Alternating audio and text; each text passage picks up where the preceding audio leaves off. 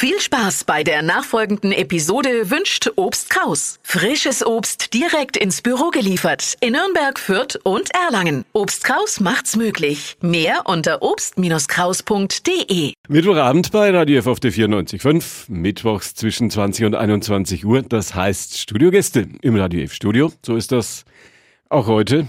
Ihnen einen gemütlichen Herbstabend zu Hause. Gute Fahrt, wenn Sie im Auto unterwegs sind. Günther Moosberger für Sie am Radio F-Mikrofon und Gäste auf der 94.5. Die Kunst des Puppenspiels, heute unser Thema über das Figurentheater. Werden wir gleich klären, ob man Puppenspiel oder Figurentheater dazu sagen muss. Sprechen wir heute. Wenig andere Städte bieten dort derart gutes Angebot wie hier bei uns die Metropolregion Nürnberg wird Erlangen. Zu verdanken, vor allem zu verdanken ist das meinen heutigen Gästen.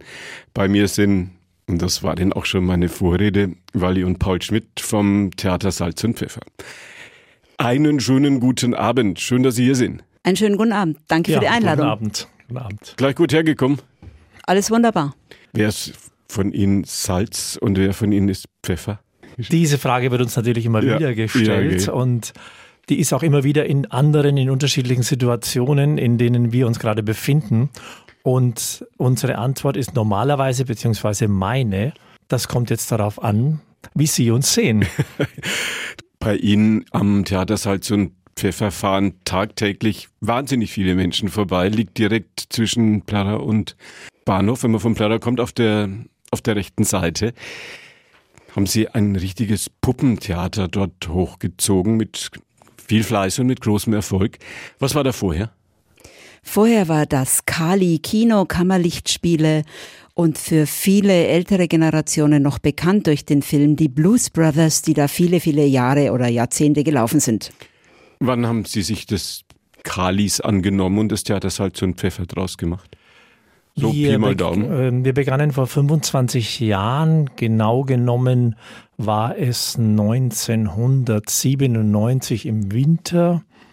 Und das Kino, das war zu Ende. Wir standen vor einer Premiere, hatten Raumnot. Äh, das Kino war ähm, fertig.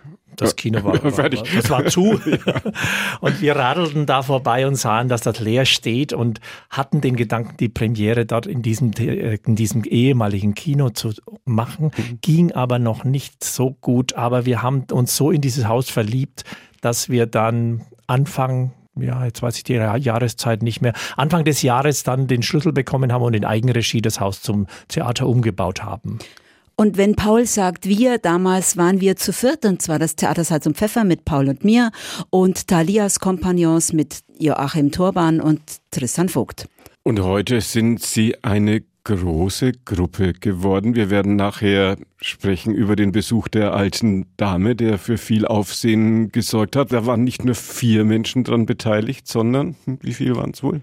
Ja, die wunderschöne Zahl 13. Wir haben immer vier, also wir haben vier Menschen auf der Bühne, aber wir haben natürlich auch Menschen, die im Background arbeiten. Ins, insgesamt waren es bei dieser Produktion 13 Menschen. Wie sind Sie persönlich zum Figurentheater gekommen?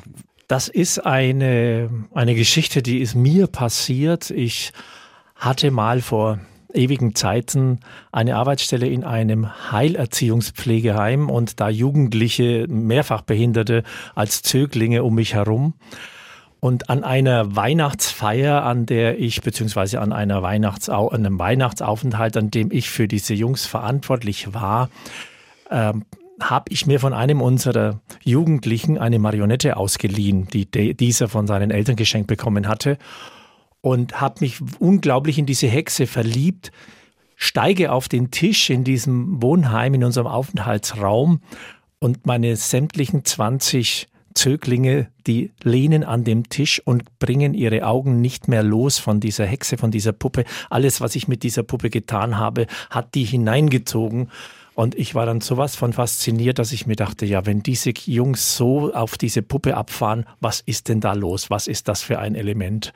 Und so ging die Liebe los zur Puppe. Bei mir sind es wahrscheinlich die Geschichten, die mich zum Figurentheater gebracht haben. Und dass es wirklich Figurentheater war, das war nicht die Liebe zu den Figuren, sondern die Liebe zu Paul. Wir waren damals zusammen und dann passiert es einfach. Worauf muss man achten, wenn man ein erfolgreiches Stück für Kinder, Schrägstrich Jugendliche machen will? Ich persönlich finde es nicht zwingend notwendig, einen Unterschied zu machen, ob ich für Kinder oder für Jugendliche oder Erwachsene spiele. Ich will eine Geschichte erzählen. Die Geschichtenauswahl hängt natürlich vom Alter der, der, der, Zuschauer ab und vom Erfahrungshintergrund. Aber wie ich Theater produziere, das hängt für mich nicht vom Alter des Publikums ab. Was ich an Kindern sehr schätze, ist, dass sie sehr unerfahren sind und keine Konventionen haben. Denen, wenn es langweilig ist, die sind nicht brav und applaudieren dann aus Höflichkeit, sondern die monieren das während der Vorstellung und das mochte ich von Anfang an, dass Kinder einfach ganz klares Feedback geben. Erwachsene mag ich deswegen sehr gerne, weil ich einfach von den Inhalten her ganz anders rangehen kann. Im Kindertheater habe ich ein Ziel. Ich möchte, dass es immer Hoffnung vermittelt, was im Abendprogramm nicht zwingend sein muss. Sie haben sich jetzt dafür entschieden, den Besuch der alten Dame für die Erwachsenen zu spielen. Was hat Sie dazu gebracht? Ganz genau weiß ich das auch nicht. Ich bin manchmal verwundert, wie uns das Schicksal leitet. Denn wir haben uns für den Besuch der alten Dame entschieden. Da waren noch ganz andere Krisenfragen in unserem Land aktuell. Wir haben einen relativ langen Vorlauf bei der Produktion durch den Figurenbau und all diese Dinge. Deshalb waren wir damals, als wir es entschieden haben, in dieser Hoffnung, dass die Pandemie zu Ende ist und wir dann wieder ein normales Leben haben, dass wir nach der Pandemie eine weitere Krise bewältigen müssen, war uns damals nicht klar. Aber eine wesentliche Aussage, die uns zu dem Stück geführt hat, war, dass eine Hauptfigur weiblicher Art die Rolle spielt und wir sehr oft Vorlagen haben, bei denen immer die Männer dominieren. Und weil wir auch in der Gesellschaft eine Gleichheit anstreben, war es einfach mal wirklich gut, ein Stück zu finden, das wir auch wirklich mochten, das eine weibliche Hauptfigur hat. Im Zentrum des Stücks von Friedrich Dürrenmatt steht die Frage nach der Gerechtigkeit. Großes Thema. Ja, was mich an dieser Figur fasziniert, die ich ja selber spiele, das ist, dass sie Gerechtigkeit will und diese Gerechtigkeit hat mit ihrem Leben, mit ihrer Erfahrung, mit ihrer Jugend was zu tun. Sie wurde als Frau schlecht behandelt, ist vielleicht zu wenig gut ausgedrückt. Sie wurde verstoßen und ist darüber nie hinweggekommen. Und nun sucht sie Gerechtigkeit. Und ich kenne das auch in meinem Leben, dass man, dass ich irgendwas, dass mir irgendwas passiert und ich hinterher damit fast nicht mehr zurechtkomme. Und bei ihr geht es dann so weit, dass sie die Todesstrafe wieder fordert. Und immer wieder kommt es ja vor, dass man sagt, den könnte ich an die Wand klatschen. Und sowas zu bearbeiten, zu verarbeiten, finde ich sehr spannend. Kein Zufall, dass das einer der Klassiker der deutschen Theaterliteratur geworden ist, dieses Stück. Sicherlich nicht. Was ich an Dürrenmatt sehr schätze, ist, dass er keine Moral anbietet. Er stellt moralische Fragen, aber er lässt das Publikum immer mit der Antwort alleine. Und das finde ich richtig. Und das macht den Klassiker natürlich zu jeder Zeit interessant, weil sich meiner Meinung nach die Antwort, was ist Moral, auch immer mit der Zeitgeschichte verbindet. Und zu Zeiten als Dürrenmatt die Dame herausgebracht hat, waren natürlich noch ganz andere Kriterien in unserer Gesellschaft maßgebend. Und dass es heute trotzdem noch spannend ist, das liegt daran, dass er keine klaren Antworten gegeben hat, sondern sie uns selber überlässt. Eines der großen Theaterereignisse in diesen Tagen bei uns in Nürnberg. Don Carlos vorne am Schauspielhaus in der Kloger-Inszenierung und äh, der Besuch der alten Dame bei Ihnen ein Stückchen weiter Richtung Perra beim Theatersalz und Pfeffer. Sie haben sie mitgebracht. Claire Zachanassian. Wie lange hat es gedauert, bis die Figur fertig war? Ist das am Anfang alles Pappmaché und dann entsteht so eine Figur draus? Ja, was Clara Wäscher gerade gesagt hat oder Claire Zachanassian stimmt. Wir haben einen sehr langen Vorlauf. Meist ist es über ein Jahr. Und die Puppenwerkstatt Marianne Meinl in Wien haben wir gefunden, weil sie viel auch für andere Theater arbeitet. Es ist unsere erste Zusammenarbeit mit ihr und wir suchen unsere PuppenbauerInnen immer aus, je nachdem, welchen Stil wir suchen. Und für die Dame wollten wir einfach etwas sehr Markantes, sehr Klares, sehr Charakterisiertes und deshalb sind wir bei Marianne Meinl gelandet, auch weil wir natürlich neugierig sind, immer wieder mit neuen Figurenbildnern zusammenzuarbeiten. Ist Salz und Pfeffer eine gute Adresse, wenn man europaweit, bundesweit nach Menschen sucht, die Puppen fürs Figurentheater herstellen? Jetzt kommt die fränkische Bescheidenheit. Ja, ja die fränkische, Die fränkische Bescheidenheit, Bescheidenheit die um die liegt, gell? die liegt äh, darin, ich selber, ich baue sehr, sehr gerne Puppen, habe damit auch viel, ich habe schon viele für Ja. uns gebaut. Ich muss aber meine Zeit irgendwie in den Griff kriegen und ich komme da nicht mehr dazu. Was ich jetzt zurzeit noch tue, das ist, wenn ich jetzt mit, mm, mit Künstlern zusammenarbeite, die jetzt die, die Form und die Gestaltung herstellen für uns, die Gesichter, die, die Körper, dass ich die Puppenspieltechnik einbaue. Weil es doch immer sehr, sehr, sehr eigen ist, wie die Puppen sich führen lassen müssen. Und da gibt es sehr, sehr wenige Menschen, die da auch wirklich drinstecken. Und wir stecken da drin. Jemand, der sowohl spielen kann als auch bauen. Genau. Das muss vermutlich Hand in Hand im wahrsten Sinne des Wortes gehen. Ja. Welche Puppen mögen Sie am liebsten? Ich habe bei der Vorbereitung auf den Besuch hier im Radio F-Studio von Ihnen aber ein bisschen geguckt, was es da so alles gibt als, als Laie, wie unser einer da ist. Habe gesehen, Handpuppe, Marionette, bewegte Skulptur, Stabfigur. Gibt's noch was? Es gibt wirklich tatsächlich eine Menge. Man beginnt immer bei der Marionette, weil das in der Bevölkerung die komplizierteste und schwierigste Figur ist. Bei den Puppenspielern meist die unbeliebteste, weil sie einfach ähm, nicht so gut zu steuern ist wie eine Handpuppe oder Stabfigur, Ganzkörperfigur. Wir spielen natürlich auch manchmal mit Material und für mich ist eine neue Figur am Anfang immer schrecklich. Das ist so ähnlich wie wenn ein Musiker ein komplett neues Instrument bekommt.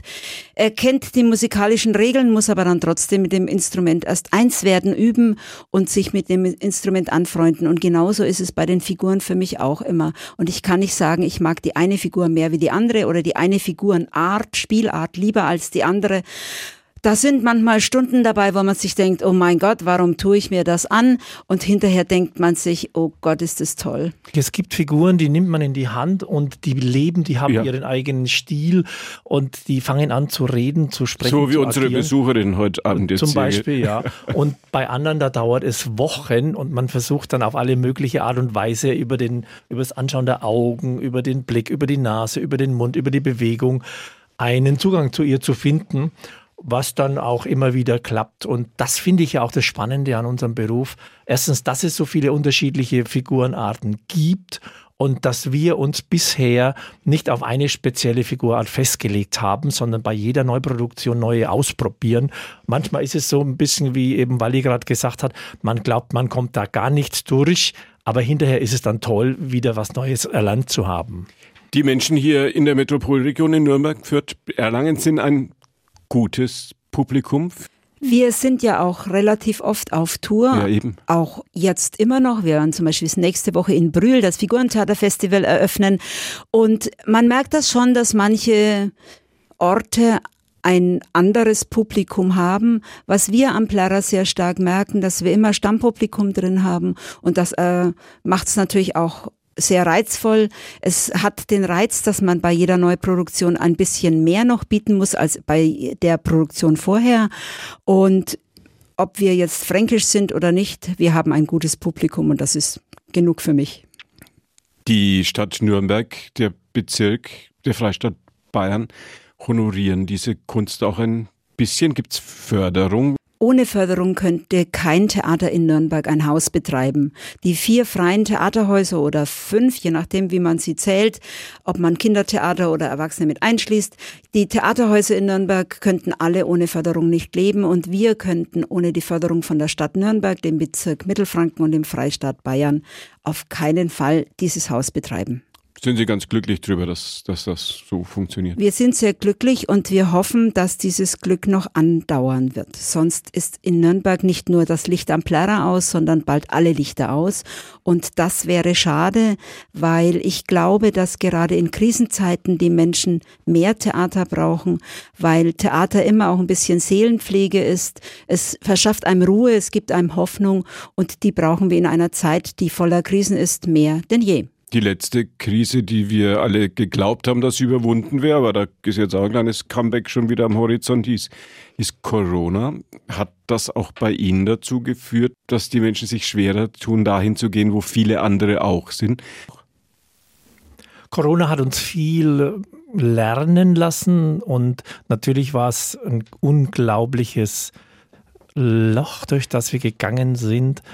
Wir haben es aber in diesen Jahren 2020, 2021 gelernt, dass es auch unglaublich Spaß machen kann, vor wenig Leuten zu spielen.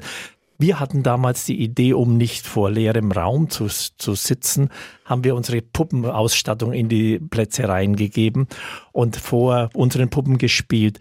Es ist jetzt in den letzten Wochen wieder aufwärts gegangen und die Weihnachtssaison, so wie sie jetzt anläuft, vor allem auch die Schul- und Kindergärtenvorstellungen, die Buchungen, die laufen sehr gut und am Abend läuft es auch wieder an. Aber wir merken, die Menschen sind reservierter. Langfristige Buchungen gibt es weniger und kurzfristig kommen aber doch die Leute. Aber das Theater findet im Theater vor Publikum statt. Streamen und Zoomen und all diese Dinge sind vermutlich nicht die Ultima Ratio ihrer Branche. Wir sind keine Filmanstalt und deshalb ist alles, was wir gestreamt haben, ein Versuch gewesen, die Notlage zu überstehen. Und wir glauben und hoffen, dass diese Notlage in dieser Form für uns vorbei ist. Denn wir haben gemerkt, dass die Menschen, die live da sind, wie Paul schon sagte, selbst wenn es mal wenige sein durften wegen der Platzbeschränkungen, die brauchen und suchen diese Nähe zum Theater, weil es einfach etwas anderes ist, als immer nur vor dem Bildschirm zu sitzen. Blicken wir nach vorne, wenn einer unserer Hörer, einer unserer Hörerinnen oder Kinder oder Enkelkinder die Intention haben und gerne Puppenspieler, Puppenspielerin werden möchten, kann man das sich vornehmen und was muss man dann tun? Schwere Frage, leichte Frage wird sich gleich klären. Ja, man kann Puppenspiel studieren. Also letztendlich ist es nicht sehr viel anders, wie wenn jemand beschließt, Musiker zu werden, Musikerin. Und Puppenspielkunst kann man studieren in Berlin und in Stuttgart. Es ist ein ganz normales Studium, bei dem man sehr schnell feststellt, ob das die richtige Richtung ist. Es gibt bei den FigurenspielerInnen immer die Entscheidung, manche sind während des Studiums eher in Richtung Bau unterwegs, andere in Richtung Spiel, andere in Richtung beides. Und dann gibt's wahrscheinlich auch noch die, die irgendwann aufhören, weil sie merken, das ist nichts für sie. Und genauso, denke ich, ist es der richtige Weg. Oder es gibt solche wie Sie, die nie aufhören und dann immer dabei bleiben. Wir haben gesprochen über das Theater Salz und Pfeffer, Waldi Schmidt und Paul Schmidt bei mir gewesen. Ihnen Weiterhin viel Erfolg mit dem Besuch der alten Dame für die Erwachsenen und weiterhin viel Erfolg mit all dem, was Sie für die Kinder und Jugendlichen in dieser Stadt auf die Bühne und in die Schulen bringen. Schön, dass Sie hier waren. Danke für die Einladung und tschüss. Dankeschön. Und das war die heutige Ausgabe von Vorort Spezial. Unsere Interviewsendung. Günther Moosberger war Ihr Gastgeber. Bei uns geht's, naja, jetzt so nach und nach den 21 Uhr Nachrichten entgegen. Wenn Sie gerade erst ein bisschen später dazugekommen sind oder das Ganze nochmal in Ruhe nachhören möchten, ab 21 Uhr gibt es das als Podcast auf unserer Plattform podio.de vor Spezial. Können Sie das nachhören und da steht es dann lang und länger. In diesem Sinne Ihnen noch einen gemütlichen Abend bei Radio F auf der 94.5 und danke fürs Zuhören.